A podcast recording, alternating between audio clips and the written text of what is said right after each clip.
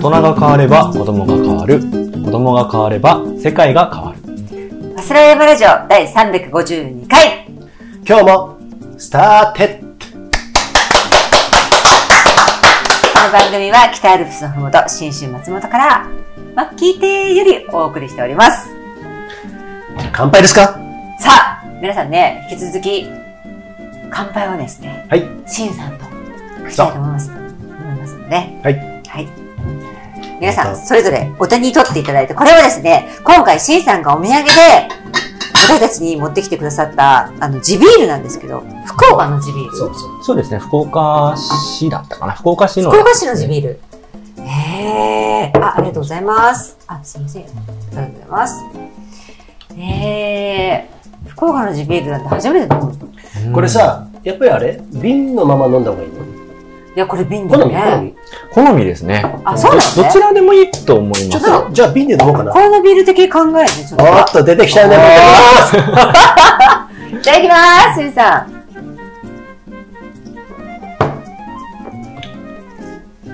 あ、なるほど。まず私からね。はい。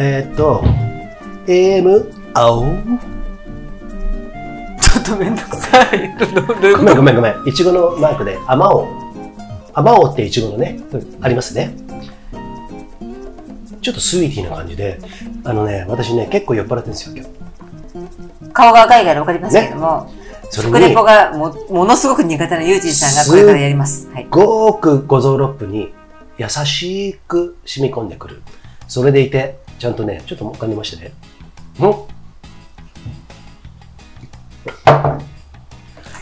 今の分いらないよね。とても優しくて、多分ね、アルコール度数とかそういうのもあるのかもしれないけど、なんかね、優しく支えてくれる。優しい3回ぐらい言ってるよね、今。優しく支えかけてる。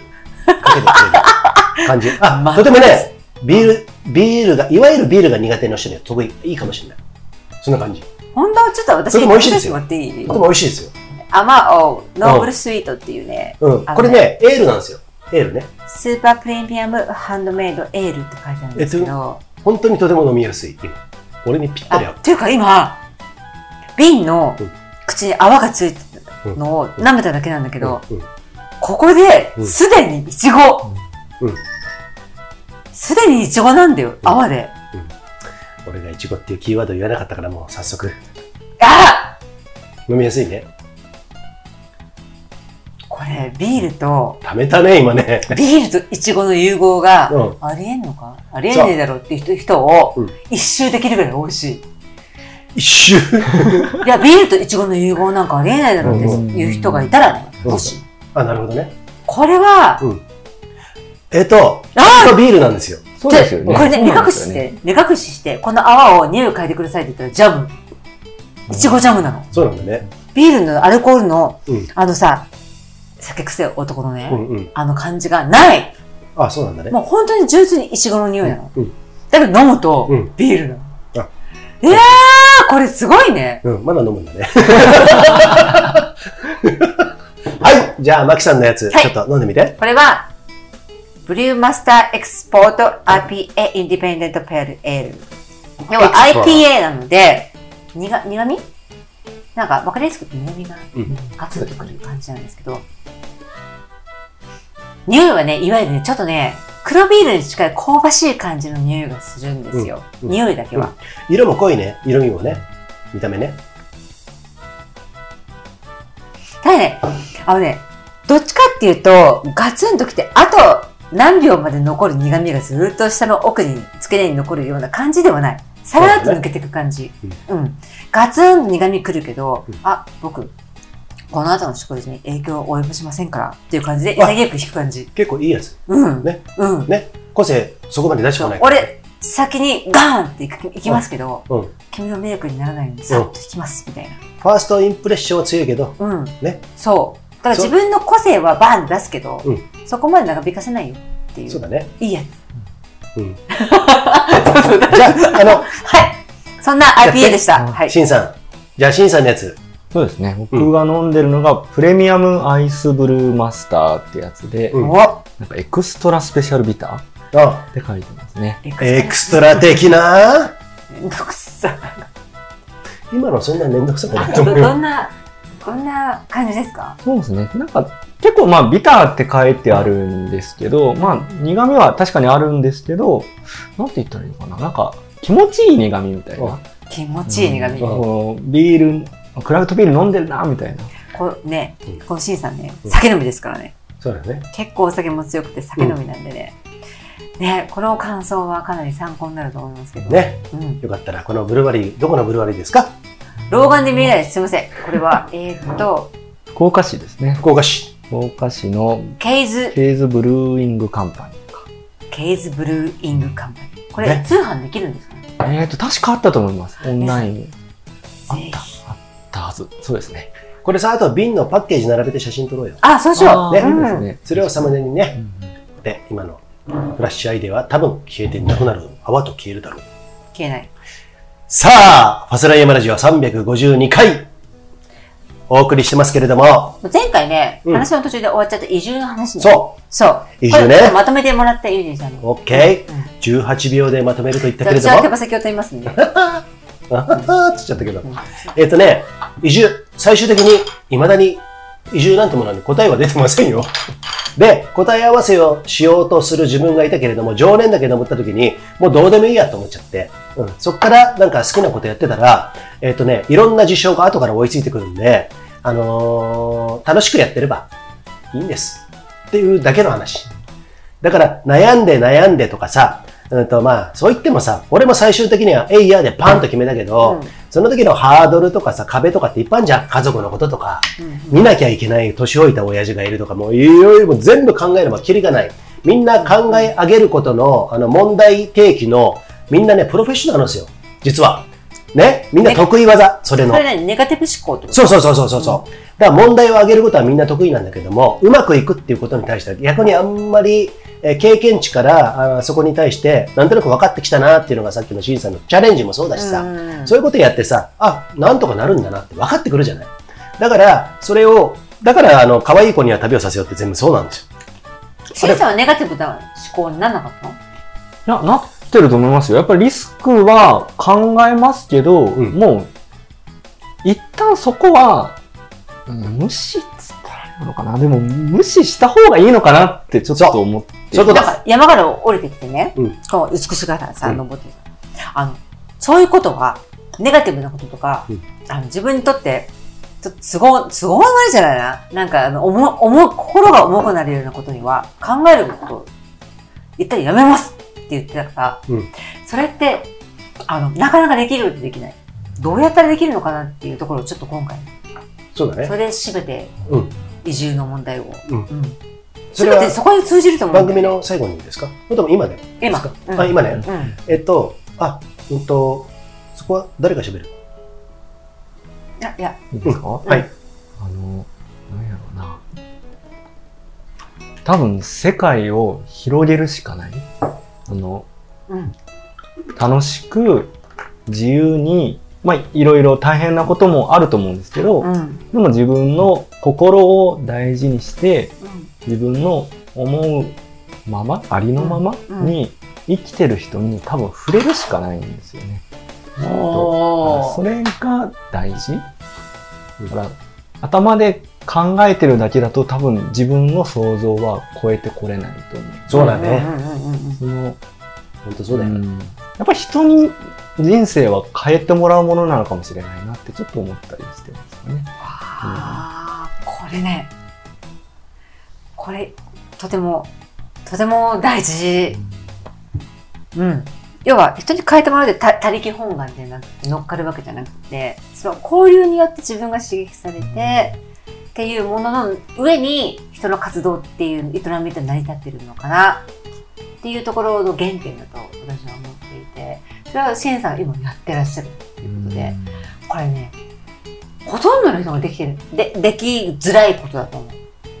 感覚では分かってるんだけど、できないでいる人が多いと思っていて、そういう時はなんとなくでもいいから、なんか私自分に影響を及ぼしてくれるような人のブログを読むとか、何かに触れる、直接でなくても触れるようにするっていうきっかけでもいいのかな。そうですね。全然だから今回会いに来てるのも、まあ、はっきり言えば背中を押してほしいんだと思うんですよ。もうそれしかなくて、背中でも前でも押せるよ。まあ、移住するしないっていうよりもちゃんと自分と向き合って自分の人生をやったら楽しくなるよっていうのを多分染みつけてほしいっていうか、多分そのために来てる。嬉しすぎて私そういう。俺ねちょっとわかる。俺さ移住決めた後に師匠のとこ行ったんだよ。伊豆に住んでんの。波乗りしながら今一人で生きてるんだけども、マキさんも会ったことあるよね、うん、ラジオでも公開したことあるんだけども、事件になったね。マサヤ史上最大に炎上した事件だ。まあそんな炎上はしてないの。でその師匠と俺一緒に7年ぐらい働いてて、以前はちょっとでも何か言うと物を言うと「お前よ」っつってさ、もう完全に逆らえない相手だったんだけど、15人ぐらいいた会社の中で一番下っ端だった自分がその師匠についていったら、いきなり師匠との次の取締役みたいな感じになっちゃってさ、26、7の時かな、26ぐらいか、5、6時になって、そっから会社は解散したんだけども、移住する前に会いに行ってね、息子だけ連れて、その時は。そしたら、おう、元気かって言いながら、じゃあ海行くぞ、つってさ、行った時に、どうだみんな、つって、あ、元気です。結婚式にもちゃんとスピーチしてくれたような方なんだけども、何々ちゃんどうだ奥さん、子供どうだで、下の子はどうだお前かとか言って、で、お前どうだって言われてさ、俺にさ、俺は、今こんなことやってます。で、ちょっと移住しようかなと思ってて、全部、あ、そうか。多く語らないんだよね。全く語らないで、とにかくよく来たなって言ってさ、食事に預かって、で、翌日帰ったんだけども、それだけでもうね、俺はもう後押しされてる感じになったから、もう決定的な、もう決めてたんだけれども、さらに勇気を持てたっていうか。直接それに直言するわけでもなくて。そう。うん、しない人なの。そういう人なの。そういう奥ゆかしい人っていうか、まあそういう、だからまあ今でも頭が上がんないし。なるほどね。うん。それ、その対象が俺たちって言ってくれたって、ちょっとさ、私はもう、それ俺たちだ。でもそうだと思うんですよね。別に、なんて言うんでしょうね、もう、直接的な言葉で何かが欲しいわけではない。なるほどね。ただ、こういう生き方も、いいんだなっていうふうに、僕が思いたかっただけ。お二人を見て、この波動じゃないけど、エネルギーじゃないけど、そういうのを見て、これも、正解にできるかもしれないって僕が思いたかっただけ、っていう感じ。それは正解だし、とってもご自身のね、心に正直に生きてるからこそだと思うんだけど、私はね、ユージさんが気持ちがよかないんであればハグしたいぐらい。やって。マジですか？よくかくれましたー。自分に息子がいたらこんな気持ちになるのかなって思う。思わずマイクが飛んでしまっています。それはでも今のね、マイクが飛んで乱れてますけど。乱れておっぱいでそうなりましたけど。でもおっぱい出すことありますかね、私も。出しますよ。大変でしょ？ね。出しますよ。それはね、ユージさんもハッピーならいいんですよ。どういうことですか？おっぱいが出て、おっぱい出しちゃったらダメだよ。この人ね、今、言えないけれども、面白いでしょ、そういうの。ハグとかそういう次元じゃないことも、さっきの事件もね、含めてね、ね、師匠とのね、それは俺のせいかもしれないけど。師匠事件してるんだ。だから言わなくていいよ。だって言ってないもん。そうか、言ってないんだ。言ってないんだ。それは俺のせいでもあるんで、いろんなエラーは出るんですけども、全然 OK です。で、なんかね、直接的なことじゃなくて、その人間の生きるスタンスっていうものを見てやってくれてるってことで、だって俺自身もそうだもんね。いまだに答えでなんか出てない。だから移住っていうものに対して俺も別にどうでもいいから。今となってはもうどうでもよくて、移住した後もいろんなチャレンジをして称賛されることもあれば、ものすごく公開処刑されたこともあるからさ、山登ってて。あるでしょ。もう16年か、こっち来てさ、以前よりもアクティブにやってるんだけども、だから、あ別に、だから、そうだな、その公開処刑された、処刑したその支持者、指揮者みたいな人は、今となったら感謝の対象だよね。ね、あそうだね、ユリーさんがさ、自分が評価受けるとかさ、自分が影響されるとかさ、そういった生きる場所っていうのが、そこに限定されてたからね。でもその攻撃によって彼の居場所が広がったんだよね。広がったのと自分自身のあれがキャパが広がったよね。そうだよね。だからその分だよ、感謝。感謝だね。誰も黙ってる人よりも全然自分のためになってるから。サイレントマジョリティが一番の敵だよね。一番の敵。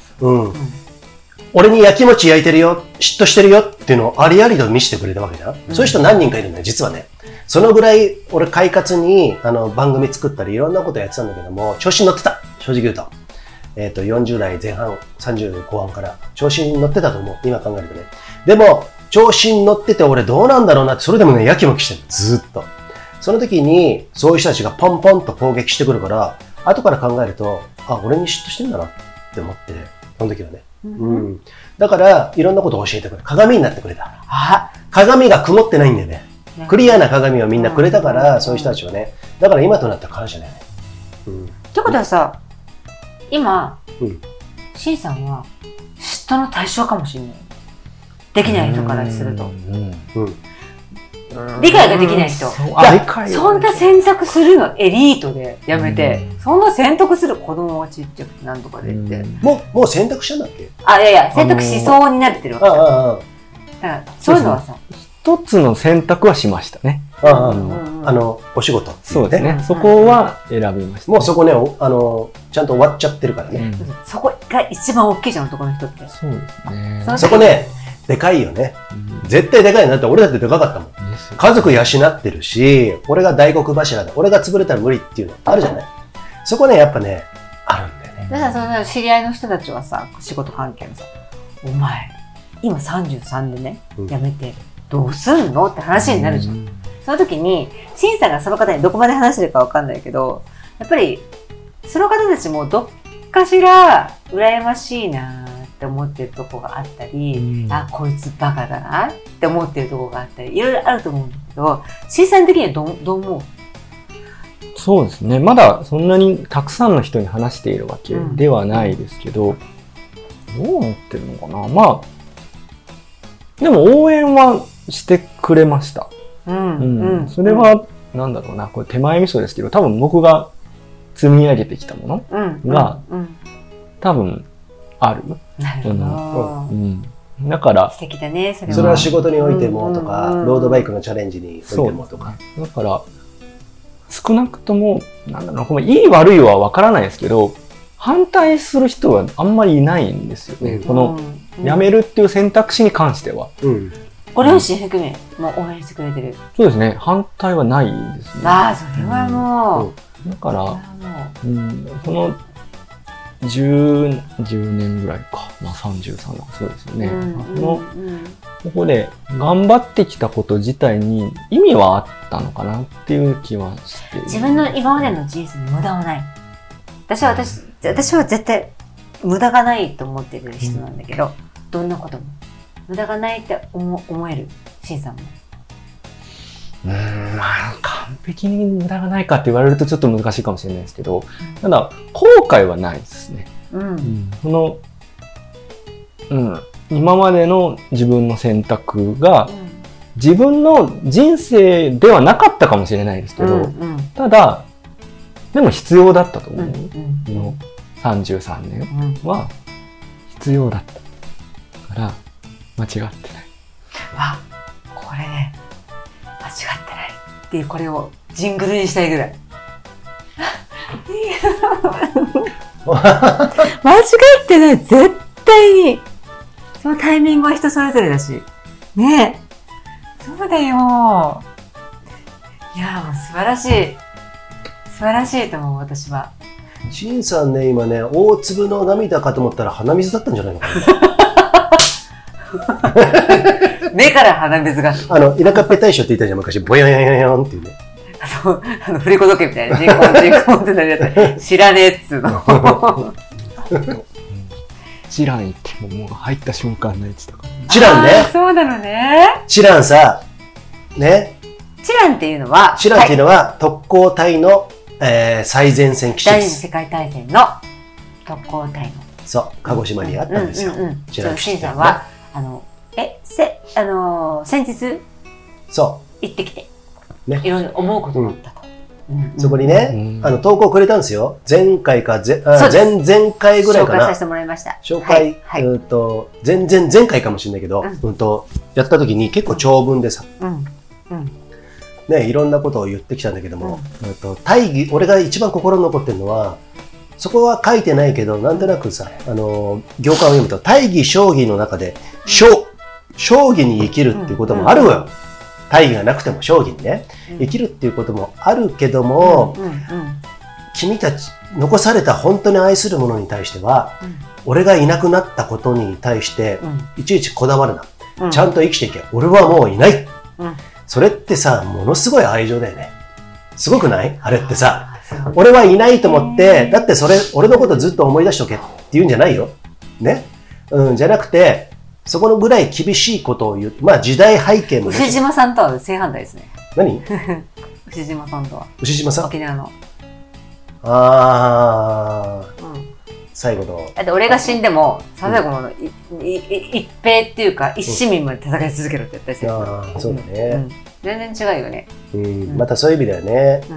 だからそういうのが、それこそさ、自分のプライドとしてさ、言った言葉であれど、残されるものの方が多分きついと思うから、そういう意味じゃね、俺は行くけどお前らそんなことに惑わされずに元気に行きなさい、解放してあげる、最大の愛だよね、あれってさね。いないって言うんですからね、自分でね。あ、俺はもうすでにいないっていうさ、それね、ちゃんと遺書として残ってるんですよ。そうありたい。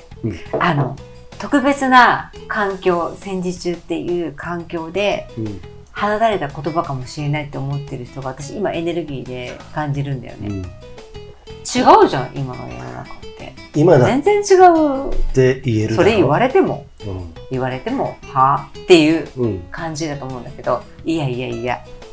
それは、ちっちゃい家庭の中でも親から子供に思ってる。ですよ。俺がいなくても幸せに育ってほしいから、事前準備としていろんな教育してませんか？いろんなこと言ってませんか？同じことなんだよね。そうだね。それが行われていただけであるから、大なり小なり、要は愛だよね。愛なんですよ。自分の子供だろうが子供じゃないだろうが関係ないっていうところで行われていたことなわけじゃん。だから特殊な環境でそれがクローズアップされてるかもしれないけど、特殊じゃないの全く、そうだね。切迫した感じで言うと、もちろん切迫して、明日俺死にに行くってさ、結構特殊な状況だけれども、例えば今さ、患って、スキルスガンに患って、明日もうあと1ヶ月生きられないっていうことになっても、俺先日死んだんだけどね、そういう先輩がいてさ、亡くなっちゃったんだけど、まあ全く膵臓がんでね、その人の遺書みたいなものを俺 LINE 結構やり取りしてた、東京の人なんだけど、やり取りしたんだけど、本当に人生後悔してるっていうのが結構さ、響いちゃって、俺の中に。これから行くけどって家族に当てたかもしれないよ。でも分かんない。でも俺には後悔の連続だよ。俺移住するときね、実はね、仕事しながら喋ってたの。俺さ、積極的撤退しますわ、つって、地方に。でもこれは、めちゃくちゃ、攻める感じでやるんで、って言ってさ、アニーっていうね、あだ名の人なんだけども、俺よりも10ぐらい年上なんだけども、この人が今となって本当に後悔だらけの連続です。っていうことを後悔だけで終わったわけじゃないと思うけれども、だからまた生まれ帰った時にはね、俺の話がいけてなかったことってことかな今。すいません、東京からの電話なんで仕事なんです。すいません。そうなんですね。はい。まあだからさ、そういうのをさ、見るにつけさ、まあそれで人生終わったとは俺は思わないよね。だからマキさんと今こうやって一緒にいてさ、目に見えないものが分かってきたわけじゃん。で、リュウジさんと出会ってなくて、これをやってなかったらシーさんとも出会えてるわけだから、うんうん、だからこれがエネルギーの連続、うん、循環、つながり、これがものすごいパワーを生むんだよね。そう。だからこれをつなげていきたい。だからシーさんが今度どういうつながりのコミュニティをやるかわかんないけども、それが生きるっていうことだから、それはすごく大事で。うんそうだね。その中で一番指針として、俺も自分で意に刻んでることは、本当に自分軸まず持とうぜ。うん、自分勝手になって。翻弄されることが多すぎるよね。そうそうそう。人のためにばっかり、もっと人のために生きるのはいいこと。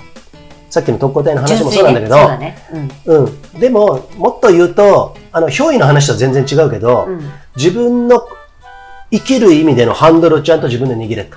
うんうん、そういうことかなって思う。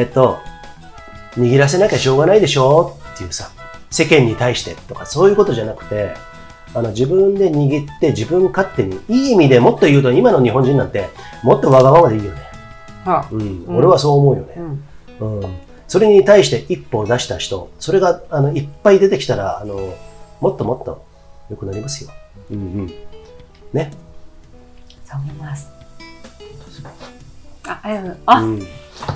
うんまあ、シンさんね、もうそろそろね、30分になりますんで、まあ、この352回は締めますけど、シンさんさっきちょっとね、鼻水垂らしたってことで、罰ゲームが次の回に行われますんで、そこは責任取ってもらってですね。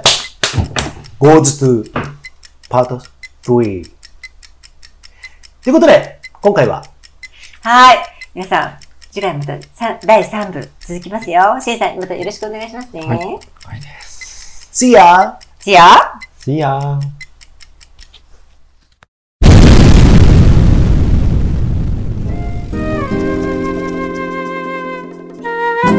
桂山ラジオいかがでしたでしょうか？この番組は投稿を募集しております。桂山ラジオホームページのトップ画面にあるリクエスト欄から投稿ができますので、どんなお題でも結構です。皆さんどんどん投稿お願いしますね。待ってるよ。See ya!